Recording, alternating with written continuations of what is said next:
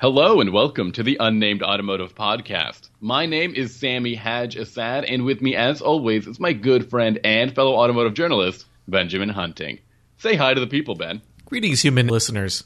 Greetings to everyone. If this is the first time you're listening to our podcast, thank you for trying something new. Ben and I are a pair of automotive journalists. We're pretty good friends, I would say, and you can find Ben's work all over the internet. In fact, I'm going to use this time at the top of the podcast to let him plug his most recent publications that he's been write- writing for. You can find my work at Motor Trend, at Inside Hook, and at Driving Line. And there's also some project that I, uh, some project. There's also a project that I'm working on right now that's not automotive related, but I wanted to talk about, and that's the graphic novel that I've been working on for the past couple of years.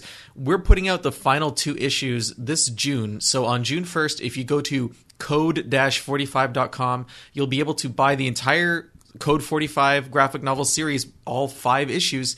And uh, we're going to be running that campaign for the whole month of June. And then eventually we're going to be, end up in retail thanks to a contract with Scout Comics. But Code 45 is about a woman who is a subway driver in Montreal and she starts to hear about these rumors of dragons living in the tunnels below the city. And everyone on the night shift that works with her is terrified uh, of what they've seen, and so they start taking dr- drugs and self-medicating to try to get through their shifts. And eventually, they can't tell what's real and what's not. And uh, Vanessa, the main character, has to figure out what's going on and how it ties into a secret about her own family's past. So that's Code 45, and you can find it code-45.com. You can sign up to be reminded right now if you go to that URL, but it goes live on June 1st. Very cool. Um, and uh, you can find some of my work over at autotrader.ca as well as driving.ca and Nuvo Magazine.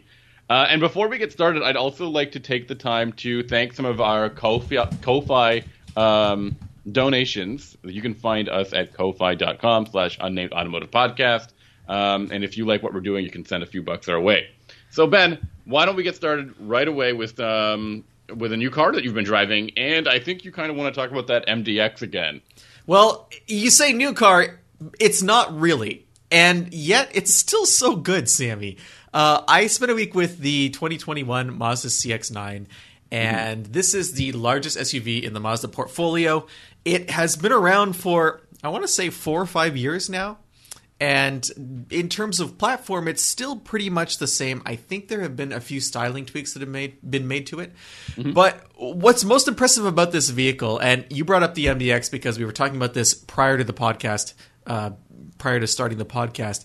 No, all we do is talk about M- Acura MDX. That's now. true. This we is, have this is what our podcast has become. We have a secret MDX chat platform that's just all MDX all the time, and I'm a little Yeah. I'm a little shy about it, which is why we don't really often mention it. But uh, the thing that's most impressive about the CX9 is that it's not a luxury vehicle. It's not positioned as a luxury vehicle. It starts at like thirty-four thousand dollars, and the model I had was the Signature, which is twelve thousand dollars more. So still forty-six thousand dollars, right? It was in every single conceivable way better than the Acura MDX, which is a vehicle that has been serving the luxury market for 20 years now. Okay, let's uh, let's do some uh, quick takes here. Let's talk about all of those conceivable ways. Exterior styling, better or not? Way better. I Interior styling, better or not? way better. Powertrain, better or not? Much better. Safety features, Ah, it's a wash. infotainment system. Ooh, so here's the thing. Better than Oh, the. MDXs, but not great overall. All right, I want you to I want you to get into some of the details here. I actually really do like the way the uh, CX-9 looks. I think it's a very attractive vehicle, and I think just as you mentioned, it's a vehicle that does not that somehow strikes that balance of looking premium without actually being premium. Uh, they do a really good job with the styling, both inside and outside, um, and, and I think it stands out on the road. It looks fantastic. It's a rare SUV where when I parked it, I would turn around and look at it. And as I was walking away, just because the, the lines, the curves, mine was black on black with black rims. I know it's a cliche in the automotive world, but it looked really good like that. As, as long as you know the sun wasn't directly shining on it, uh, it it it really is. Why? What happened to that? Did it go invisible? Well, it's like a gremlin. I Oh, mean, you've seen gremlins, but there are so many three row SUVs that are not good looking. They're merely anonymous or kind of awkwardly shaped. And the CX9 is not only an attractive design, but it's a design that conceals how large the vehicle is. You never really get the feeling that it's as big as it is. And it, it, it does that from behind the wheel too. It makes it feel smaller when you're driving it. Overall, it's a really impressive achievement from a styling perspective, I think. And then, and then I think to me the the more impressive uh, thing is the cabin. I think there are maybe a few kind of cheap feeling like um, trim pieces in there. Like I think the wood doesn't usually feel that premium, or at least that is the case when I drove it a couple of years ago. And you're always I don't know if touching the wood too, Sammy. It's disturbing, and uh, I Well, know I like to feel like I feel I like to feel like at one with the environment. it's right? part of I- your process. I understand. Yeah, thank you. So, how was the wood in this car? you know, you know, I don't touch it out of respect for you. Uh, but I did look at it. it. My car didn't have wood; it had like a metal dash. Um, oh, like it- the, no, that's no fun to touch. the dash is mostly plastic with kind of like metal highlights. But I, I agree with you. I think the interior looks good. The seats are very nice. The seats are, are Nappa leather in the signature model, and uh, the col- it, it gives a splash of color to the interior that I think um, is a nice detail. I agree with you about the switchgear. Not all of it feels premium. I mean, a lot of it is the same as you would find in any other Mazda. But that's not a terrible thing, and the layout itself is quite intuitive and decent to interact with. I, I do think that it, it, compared to the MDX, huge step above in terms of presentation, which again is astounding to me considering how much less expensive this car is uh, um, almost across the board, and the fact that it's like five years older than the ostensibly redesigned Acura. All right, but come on. Is there a giant dial on the center of the dash of the CX9 that allows you to change the drive modes on it? Because that's what every three row crossover really needs. That dial, no. But there is another dial that I do want to talk about because it is problematic at best, and that's the dial on the center console that controls Mazda's infotainment system. So earlier I said it's better than the MDX's, but it's still not great. That's because the MDX's, as we covered last week, is horrible due to that little touchpad and the unusual and weird and just plain frustrating interface how you interact using the touchpad with the screen. So Mazda has a system that could best be described as complicated and slow. Those are the two things about it that I had the biggest problems. Every time I got into the car, it took forever to pick up my phone, make the Bluetooth connection, and start playing my music. By forever, I mean like between 30 seconds and two minutes, which doesn't sound like a lot, but it's the difference between getting in, buckling in your seatbelt, and knowing your music's going to start, and being halfway down the road and realizing for whatever reason Spotify's not playing. You know what I mean?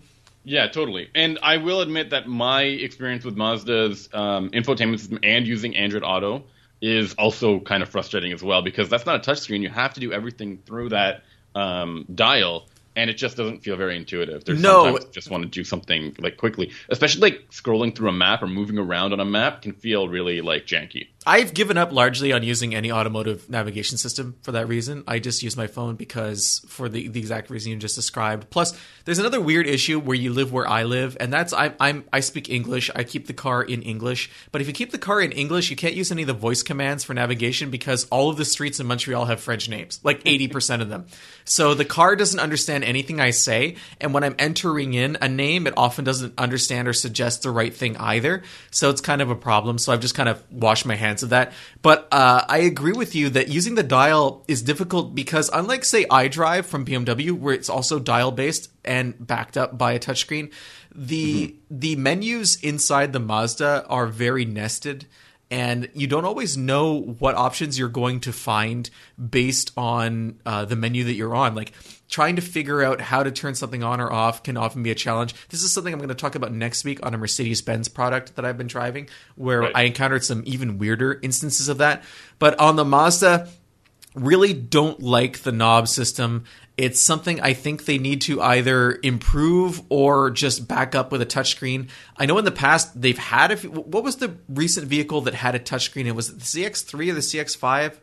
Yeah, I think it was the CX5 And where it had, or the CX3. It had. You're right. It had a touchscreen that only operated in park, and then every other um, every other interaction while you were on the road needed to be done through the that rotary dial. Yeah, and then they started pushing the, the screens farther away from the driver and eliminating that feature completely. So that's a bit frustrating. There's one other aspect of the CX9's interior that is not great, and that's the third row.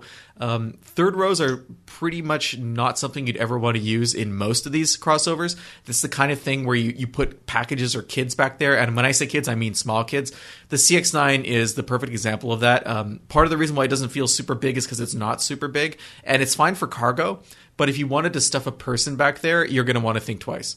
Okay, so the the other thing I want to talk about, and especially um, I think it's important to talk about, is the powertrain, which I think is a 2.5 liter turbocharged four cylinder engine, right? This That's correct. V6. No, it doesn't. And and the MDX did. And you know, uh, you're like, oh, turbo four versus a large displacement V6. I should probably like the naturally aspirated motor. No, I found that the you know the, the CX9 was as fast as I needed it to be. I think it's like zero to sixty in about seven seconds. I'm trying to find an exact horsepower number. In my head, it's like 270. That's that's the number I, I, I, think it is. Sorry, it's 250 with 320 pound feet of torque. That that's a decent amount of torque, Sammy. That's a lot of torque. I think that's where the the engine really delivers, um, it, and that's what you feel really most of most of all. Really, yeah, it's true. It has a six speed automatic transmission as well. Uh, again, it's. I kind of wish that that was a bit uh, of an upgrade too. I think I didn't have a problem with it. I know what you're saying, and it on paper it doesn't look competitive, but I never felt like I needed more power. And even you know, accelerating on the highway, even it, it was quick and uh, I didn't get a chance to drive it with more than a couple passengers in it, so I can't really say how it feels completely loaded up. But it, it is surprisingly competent given the size of the vehicle. I'm, I'm trying to find a weight for the uh, the automobile right now. Oh, it's 4,300 pounds, which is really not that bad. Like that's less than a Charger Hellcat. So if you're if you're a three row crossover and you you weigh less than a Charger, I think you're doing okay. Um, okay. Anything else? You, like, talk to me about the driving dynamics because I think this is where Mazda usually tr- like over delivers, and these are things that you just can't see on spec sheet or a pricing sheet or something like that. You need to feel how the drive how the car drives, and I think even for a three row crossover, Mazda manages a little bit of its magic here. It drives well. Uh, I have yet to drive a three row crossover that I would call fun or engaging, mm-hmm. but what I liked about the CX9 is that it wasn't completely numb from behind the wheel. I had a pretty good idea of what was going on when I turned the steering, uh, and the suspension had a certain amount of feedback. At the same time, it didn't bounce me around, which is great because Montreal roads are terrible. And I, you're going to experience that. You know, I, I talked a lot about the luxury features that come with the signature trim, but how it drives, the power we just talked about, and the handling that is really decent. You're going to get that even in the base sport model. So, uh, and what's interesting too is even the base sport model comes with um, radar cruise control. So you have uh, a stop and go capability in a thirty-four thousand dollar vehicle. That's uh, that's pretty decent. And for thousand dollars more, you go from sport to touring, and you get leather and and and a nicer second row seat and a power tailgate. So that's kind of a no brainer. And I feel like the touring is probably the sweet spot of the CX9 lineup. I mean, once you get past that, you're really starting to spend money. The, the next step up is this weird thing called the Carbon Edition, which is maybe the model I had actually um, or at least aspects of it, because it has a lot of. Well, no, I love that. I love that. The next step up is this weird thing called the Carbon Edition, which no, I had. No, like, but it's because like that sounds so disconnected. it's because I talked a lot about the the the um, styling of it with like the, the the Carbon Edition has like metallic black wheels and everything's black gloss and exterior black and gray and stuff. So mine was like a black paint instead of the gray metallic paint you'd see on the Carbon Edition. So I think I had like certain elements of that vehicle on the signature trim. Okay. Um, and and um, tell me um, about these safety features or or driving or driving assist or anything that kind of like ups the the value here with this with this Mazda. You nothing, mentioned nothing really stood out for me. Okay. Like other so, than other than the you know like the, the cruise control that I was just talking about, there's, there's not much like that I was really there's no self driving or self steering that I that I noticed or used. So, mm-hmm. So then I mean, what is it? It's what is it then that really makes you feel like this Mazda CX-9 is is it over is it overlooked in the segment first of all? Yes, and definitely. I when, think so.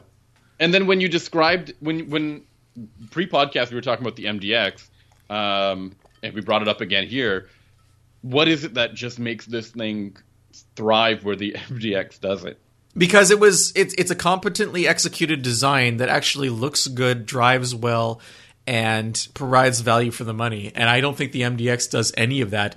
Uh, and I also think this just feels nicer inside and looks better than the the MDX, which is embarrassing considering the latter is a luxury product. But there's there's there's something I wanted to talk about a little bit further. When you say it's overlooked, uh, you're going to be talking about a couple of vehicles that tend to dominate in this segment or, or are starting to dominate in this segment in terms of sales. And I think the CX9 is as good as they are despite being older, and I don't think it gets the credit that it deserves for that. Okay. Um, This is where you segue into talking about what those cars are. so yeah, I mean, I, I drove recently um, the one of the most popular products in this segment, which is the Toyota Highlander. I drove specifically the gas-powered version of this car, which is a um, a V6 equipped version of the vehicle, and um, I also compared it to a, a Kia Telluride, which is an up-and-coming vehicle in this segment. So one of the most important things I think to talk about is the is just how I don't know, like it feels like Toyota kind of phoned it in with this uh, with this Highlander. I think it's a very good Highlander, but then when you take into comparison the Telluride and all the things that Kia has really pushed um, with their vehicle in terms of value and design, and then you have something like the Mazda, which pushes the envelope in terms of premium features and uh, and kind of like um, this aura of a of a higher class vehicle. It makes me wonder what makes the Highlander so popular, if if and what that is, because there's so little here that I really think is is worthwhile in the in the. You and I both you and I both know what makes the Highlanders so popular. It is the epitome of do as you're told. I mean, that's that is the driving force behind so many of Toyota's sales successes. It's, these are vehicles that are purchased and repurchased by people who have bought into Toyota's well-established mythos of being super reliable and generally all around decent vehicles. And that's true of a lot of the automobiles in their lineup. It's not like Toyota's lying to anybody, but that that doesn't mean that they're the best option. You know what I'm saying? Right. Um, and I I just struggled. I mean, I really do. And the model I had was this um, was this kind of sporty XSE model of the of the Highlander, which What does sporty mean? Yeah, exactly. What does sporty mean? It had bright red leather seats. It had some carbon fiber looking trim on the inside. Uh, it has a different grill and um, some blacked out elements on the on the um, on, on the exterior. All of these things that, like you mentioned earlier, um, try to mitigate that anonymous um, look of these three row crossovers. And I don't think it succeeds very well. In fact, I think the vehicle is, is obnoxiously um, is, is obnoxious looking. This grill looks ridiculous. It it has this lower grill has like it looks like a Gillette ad gone wrong. Like there's a Wow. bajillion like slats. It looks like a razor blade. See, now I've driven the Highlander, and I agree with a lot of what you're saying. I find it's a, a competent vehicle that doesn't really stand out in any way, and yet it's crushing the CX-9 in terms of sales. Uh, and and I, and I look at like if you were to park these two vehicles side by side, again, Highlander much newer than the CX-9, the CX-9 still wipes the floor with it in terms of style. Uh, yeah, absolutely. And I think in a lot of other ways. I mean, Mazda has is using this turbocharged four cylinder engine, um, and Toyota is offer its gas model is a is a 3.5 liter V6, a naturally aspirated V6, which makes under 300 horsepower. Uh, is paired with an eight speed automatic transmission that can sometimes struggle to get out of its own way. Um, and, and you know when you prod the throttle to get a downshift, it doesn't do that, and sometimes you're just like, why aren't I going as fast as I want to go? Well, the reason Um, you're not going as fast as you want to go is because you're driving a Highlander. I on mean, the other hand, on the other hand, the we've both driven the hybrid version of this car, which is equipped with a 2.5 liter four cylinder engine and their hybrid powertrain, and this is the one to get. I think all of Toyotas now, if you have the option of a gas model and a hybrid model, the hybrid is probably the better purchase. I mean, why don't we have a hybrid um, Tundra? I don't. I mean, I don't know if they have. I don't even know if Toyota knows that they still have a Tundra in their. I feel line. bad for the Tundra department. Like, I imagine that when Toyota moved its headquarters from California to Texas a couple years ago, they just forgot to tell the Tundra people. And there's a small group that just keeps coming into the office, like, you know, oh, it's quiet in the office today. I guess I'll get a little bit of extra work done, and no one really knows. And the weirdest part of that is that the Tundra is actually built in San Antonio. yeah But I mean, of course, you know, I, I'm curious because I'm I don't know if Toyota will eventually turn its trucks into hybrids. Um, I just don't know. I think there was a rumor that the the upcoming Land Cruiser, global Land Cruiser, will be getting a turbo a turbocharged V6 or something like that, which doesn't seem like it would suit the character of an off-road truck. But um, I do want to talk a little bit about these characters of off-road trucks because I drove the Kia Telluride, which is a very boxy, rugged-looking vehicle, and style-wise, I think this thing really stands out. It looks massive. Um, it is pretty big and spacious, so I think it has that on the CX9. I also think it's a tiny bit more expensive than the CX9, with a starting price around thirty-two thousand dollars, and then a fully loaded model comes in at forty-two. Um, So so, I- maybe I guess it is a little t- a little bit comparable. So that yeah, they're definitely compare. I mean, these are head to head in the segment, right? They're three row crossovers. Uh, I think the CX9 has a nicer interior and maybe a bit smoother drivetrain, although the Telluride drives very nice. Uh, it's Right. really interesting to see how different they are stylistically. I- I think the Mazda looks better. I think the Telluride is a good design, regardless. It's just personal preference for me.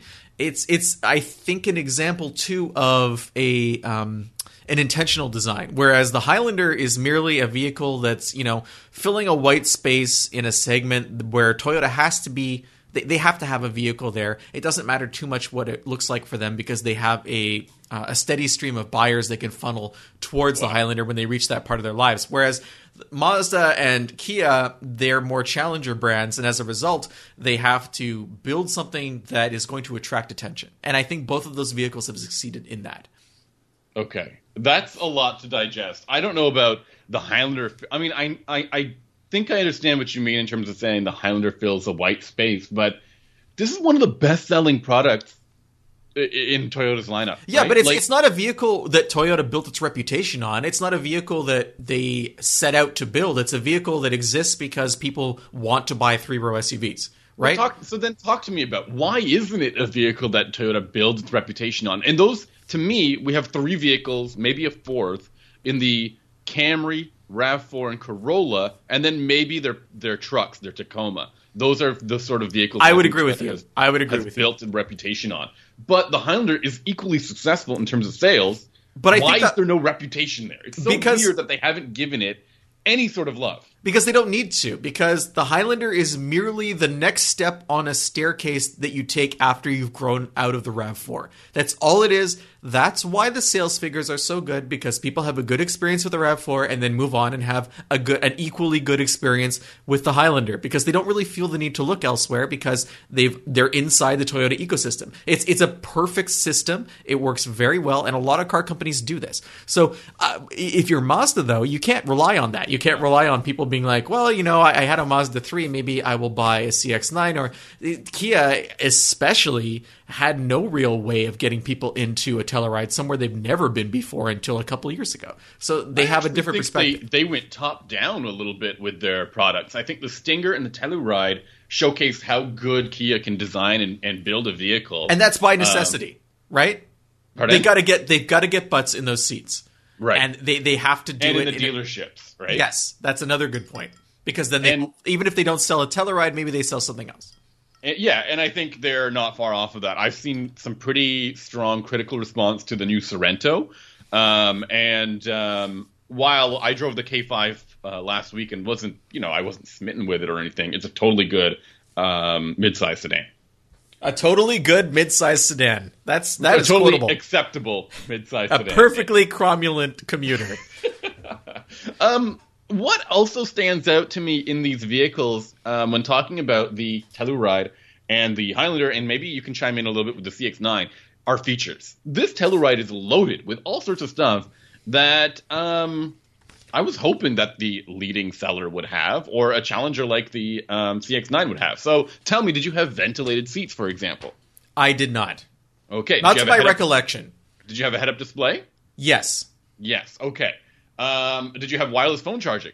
No, but I never use it.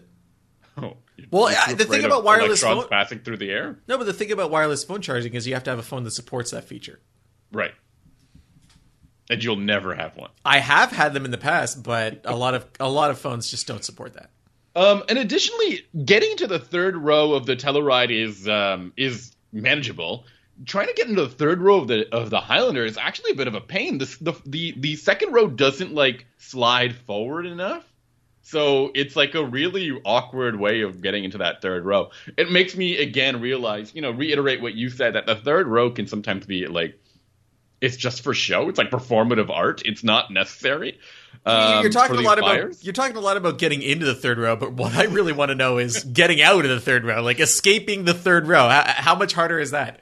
Uh, it's just as difficult. Um, I think when you, I think the the added benefit though is when you're in a third row and the passenger door is open. Technically, like you see the light, you see the light at the end of the tunnel, and you know that you can just make a dash for it and just fall out face first onto the onto the pavement when that door is open from the third row. So you're just falling out face first, like like it's like the day after prom, and you're getting out of a Yeah. limo. Is that, that that's, your strategy for it. leaving the third row of any crossover? Um, the, another interesting thing that I noticed in the Telluride was that it has USB ports um, for charging your devices all over the car. Um, I only have a limited number of USB devices, so I had to start borrowing some from like my my neighbors. Were you stuff. trying to Like- drain the battery? yeah, that's exactly it. But you know, one of these ports is actually in the back of the front seats. Okay, so like the seat back of the front seat. So, and I would, I was wondering, like, if you've ever been on an air on an airplane and you can feel the person behind you like jabbing at that like t- that touch screen. I wonder if the passenger or the driver would feel somebody fiddling with their USB port on their seat behind. Why them. didn't you test that? I don't know. I I only one person, Ben. I can't. Well, the, the the the advantage of a three row crossover is, unlike an airplane, if someone does do that to you, you can stop and eject that person from the vehicle. Right. That's 100% right. Um, I just, I'm just really impressed with the amount of features and the technology that's found in this Telluride. I just need, I need to see a better powertrain. This is probably my biggest issue with the vehicle. It's V6. It's a 3.8 liter V6. It makes 291 horsepower and 262 pound feet of torque, which is much less torque than that CX9 that you drove. But but forty more horsepower. Okay, sure. But weight wise, um, I don't think that this. I don't have the. Ex- yeah, maybe I do have the, the curb the curb weight. Let me I doubt it. I doubt you have any numbers.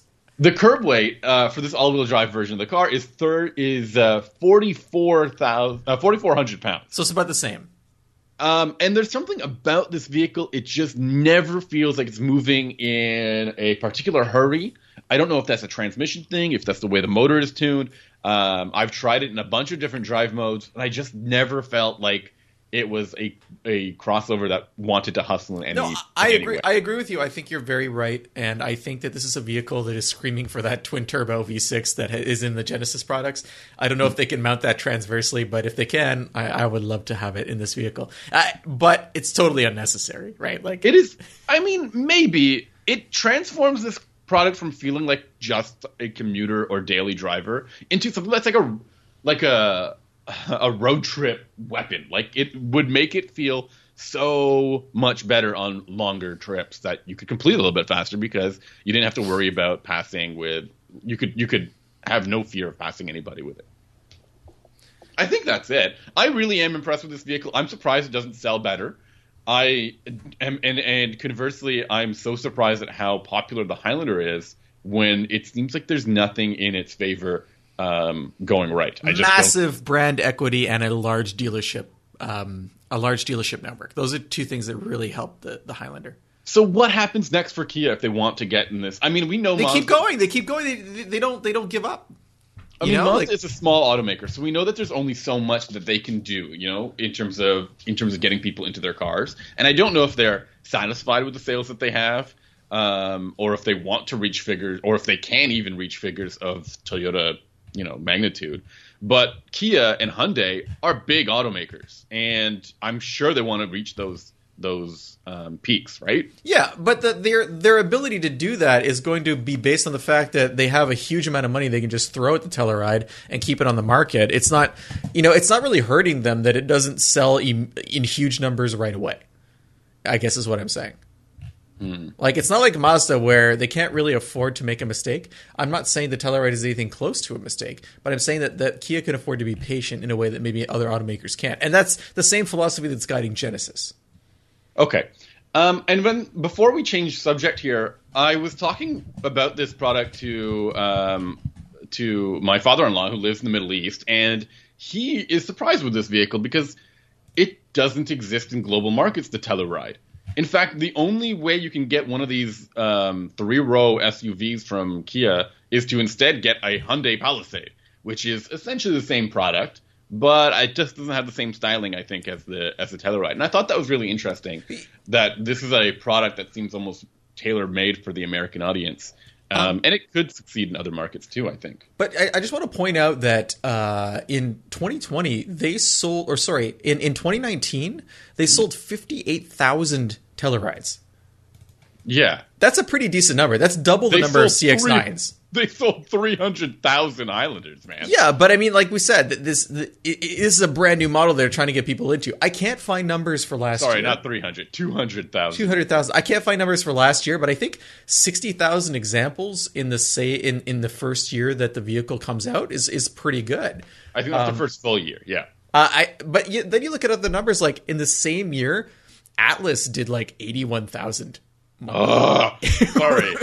That annoys me. The and that's another thing. What is it about the Atlas that is actually that is actually marketable? I don't get it. I really don't understand that. I maybe I need to maybe I need to get myself back into an Atlas, but um there's no redeeming feature of the Volkswagen Atlas other than it being I don't know a Volkswagen in some way. It is not an, ap- an appealing product. I also I've also read that um, they can only build about hundred thousand Tellurides a year. So that that or they that's their upper number that they're reaching towards. So it's about thirteen percent of their total product sales in North America, which is pretty decent. Okay, so they're they're making decent work here, and like I said, I think the image and the just the, the like it's a top down vehicle. You see this Telluride, you want it. Maybe you don't want something that large, and you look at the Sorento that has as many features, or you look at the K9 which has as many features, or whatever Stinger. And I think that's a really good strategy for for um, Kia. I'm just trying. I think I almost found the 2020 sales, but you know what? It's not super important. But No. uh, th- there is something else that. Uh, oh, I did find them. I'm gonna. I, I'm gonna say them because I'm excited about them. Uh, oh no, it's year to date. That's not helpful. All right, forget about it. Forget about it. So there's Okay, there's, Ben. Yeah. there's something else I wanted to talk about this this podcast, and that's a, a book that I've been reading recently from Motor Books, and it's called 1970 Maximum Muscle, Sami. Um, 1970. Yes, the, the pinnacle of muscle car power. The idea is this book is written by Mark Oh, Fletcher. it's in reference to the year. Yeah, not. what did you think? It, well, no, I, I want to hear what you thought it was in reference to. Maybe it was something else. Maybe it was the the the year. I mean, not the year. It's the number of muscle cars that were sold. Who knows? Okay, so the number of muscle cars that were sold. Let's get a second. Let's get a second. What it, what could 1970 have been? Tell me. Uh, it's it's the book is written by Mark Fletcher and Richard Truesdell, and the idea is from their perspective, 1970 was the peak of the muscle car because That one year. Yes, that is where everything came together, and just before the EPA and insurance prices wiped muscle cars pretty much off the board. That didn't take very long. It, it was li- literally just two years uh, later that you couldn't really find anything that had re- decent levels of performance because of you know smog restrictions and companies that were cutting engine sizes and all that. So you had like this buildup from you, you could say 1964 to 1970. And by 1970, that's the year where you got things like the Chevelle with the LS6 V8. You had all of the big block cars were out. The LS6 is one of those cars. Um, you had Ford with the, the 429 and the 428. You had the 426 Hemi was in its glory years, the 440 as well from Chrysler. So you had all of these cars available at the same time. And this book covers all the major American manufacturers Dodge, Plymouth, Chevrolet, Pontiac, Buick, uh, AMC, Ford, and Mercury. And it's nice to see Wow. companies like Buick, AMC, and Mercury in there because Yeah. you don't always get that from a, uh, a a muscle car focused type of book. A lot of times, cars like the Cougar are forgotten, uh, the GSX or the you know the SC Rambler or the Rebel. So what I liked about this book, it's a it's a big coffee table book, and when I first got it, I was like, okay, this is going to be it's it's it's got a lot of 70s uh, graphic design and there's going to be a lot of pretty pictures and probably not a lot of information but i was wrong about that the book actually uh, takes a pretty detailed look at the major cars that were built by the manufacturers I just mentioned. So it's split up in a couple of ways. It does do it by manufacturer, but it also talks about Trans Am, so cars that were built for that racing series, and it talks about some of the drag cars that were built. And um, it's it, it talks about the aero cars. So when Ford built the Torino Talladega and Dodge built the Charger 500 and the Charger Daytona, and then Plymouth built the Superbird for NASCAR competition. And there's a decent amount of detail about each of those vehicles that's listed, with a few sidebars for cars that are important, like the um, the I think the King Cobra Torino that was never actually built, and in fact that they fired uh, the uh, the people who designed it uh, just just shortly after it came out uh, as a prototype. But like cars that they meant to race, and then for whatever reason rules changed and whatnot, so they never did. Things like that are in here too. So I was uh, I was really impressed. It's uh, it's a book where you'll learn a few things. Um, if you're a muscle car fan, you'll also be happy to see some of the original ads and some of the behind the scenes photos of these cars that you maybe aren't that familiar with. And it's reasonably priced. It's a forty five dollars US, and it came out last month, so it's still pretty new. Um, you can get it from, I, I, think you can get it from anywhere uh, these books are sold. But um, we're going to list the uh, a link to the book in mm-hmm. the podcast notes as well as the ISBN. Uh, so you can order it if you need to. It's 176 pages. It's a good size for a big hardcover book.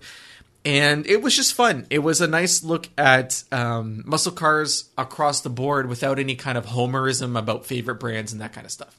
Can you talk to me about it, so you think there was no like um, what's the word I'm looking for? There was no preference or favoritism. There was nothing that made you made you think that the authors were leaning into one of these vehicles being cooler or better than the other. No, especially when you consider that the, there's some deep dives into the Torinos and to the AMCs and the Buicks. I mean, these are vehicles that don't often see a lot of love in the muscle car community. So there was a real effort made to be inclusive with this subject matter of this particular book. And how much information did I mean? How much did you know about these this whole 1970 sort of peak um, uh, muscle car? And did you learn any you know new facts or new features? Anything you want to share? Any anecdotes or stories that you think are, are worth reading about in this book? I I knew a lot about it because this is the kind of thing that I write about as well. And in fact, there's mm-hmm. a couple things in here that maybe I didn't necessarily agree with. but okay. uh, there's that's balanced out by a lot of stuff where like it, it, talked about some of the later cougars which were not necessarily something that you would um, come across in in general when you're talking about muscle cars like the, the cougar sort of mod- morphed from a, a mustang equivalent to a larger more comfortable more luxurious mustang equivalent in this time period and like the book, gt car i guess yeah kind of it, it always it had a longer wheelbase than the mustang i think it was like seven inches longer um, right from the start. But it got even bigger in 1970, and this book covers both of those bases. So that was something that I like to see. Because uh, I'm, I'm not a huge Mustang guy, but I do like the underdog, and the, the Cougar is definitely an underdog. and, and, do you have a favorite in this whole segment? No, not really. Era? There's a lot. I used to really, really be into muscle cars, and when I was growing up as a kid, these are the cars I cared about the most. Uh, I was really into like the 71 Cuda and the Dodge Charger and whatnot, and I still like those cars. But as I've gotten older, I my interests have moved on. I wouldn't say moved on, more like broadened. So I can appreciate a lot of these cars almost across the board for what they were. But there were so many interesting vehicles. Wasn't like 1970, um, the like the Plymouth Superbird, for example. Yes. So the and, the Charger Daytona came out in '69, and then the '70 was the Plymouth Superbird. And then GTO, there was a special version of the GTO, I think, the Judge. Yes, the Judge. Do you know? Do you know what's funny about the Superbird and the, the Daytona with their giant wings? Right? Yeah. Do you know why the wing is so tall? Uh, no. So well, I guess could, aerodynamics. No, that would be the reasonable guess. The actual answer is so they could open the trunk. Huh? Yeah, the trunk had to be able to fit underneath it. Huh? Yeah, a, a, lot of the aero heavy lifting on those cars is done by the front end, where they extended it by I think 18 to 19 inches and added a completely different, um, a completely different nose cone onto the standard uh, Roadrunner and, and Charger. And in fact, if you look at the two vehicles right. side by side, the Charger Daytona and the Superbird, there almost no panels interchange. it's uh, they look similar, but the cars are radically different. And then there was, and then there was like the Trans Am and uh, like the Firebird Trans Am and the Camaro. There was a special Camaro as well. Was that Z28 that year? Yeah, Z28. So what's interesting about the Trans So many Am? cool cars. What's interesting about the Firebird Trans Am is in order to participate in Trans Am racing, you had to sell and build and sell a certain number of cars to the public, right? That that mm-hmm. was the whole idea. And this was true of almost any racing series in that era, and the numbers would vary, but it was generally more than like a handful, right? Right. So um, the rule in Trans Am racing was there were two categories. There were two liter engines, which is where you saw cars from Porsche and Datsun and whatnot competing, and then you had five liters and under, which is where Mustang and, and, and the Camaro were were and, and also the I think the AMC Javelin was competing at that time. Um, in any case, uh, Trans Am the Pontiac didn't have a five liter motor. They didn't. They, they just didn't have anything like that in their portfolio. So they built a 303 cubic inch engine that was very specific just to Trans Am racing, and they only built like three of them. And then they somehow convinced um, the the people at, at SCCA. They were like, "Yeah, yeah, you should let this car in. We we want to have a car called the Trans Am, and we'll license the name, and and we'll build a special model, and we'll, we'll race it." And they were like, "Okay," and they never really um, actually built the cars they were supposed to build. So. I can't Slipped, remember. slipped my mind. Yeah, the engine. I'm trying to remember what I think it had a 400 cubic inch engine on the street because that was, I think, the smallest V8 that you could get from Pontiac at that time. Uh, but it, it's just a funny like like anecdote. A lot of this this era was GM divisions running around behind each other's back, not wanting to use each other's parts and trying to make things work and compete against each other. So that's kind of a, a funny piece of, of history. And then the Trans Am, you know, blew up and become became a really big model. Uh, the year later, they I think they stopped racing them, and uh, DeLorean, who was in charge of Pontiac at the time, was like, "Hey, we're just going to sell it on the, on the street and make a ton of money," and that's what they did. I, I, might actually take a look at this book. I'm really excited about it, and I, I think there's a lot for me to learn. Um, I have a bit of a blind spot with uh, these vehicles well before the uh, sorry uh, before the 80s or so, and I think there's some interesting. Um, it's like I don't know if the same like to me so many of the developments that happened in the seven between the 70s and 80s or before the 80s.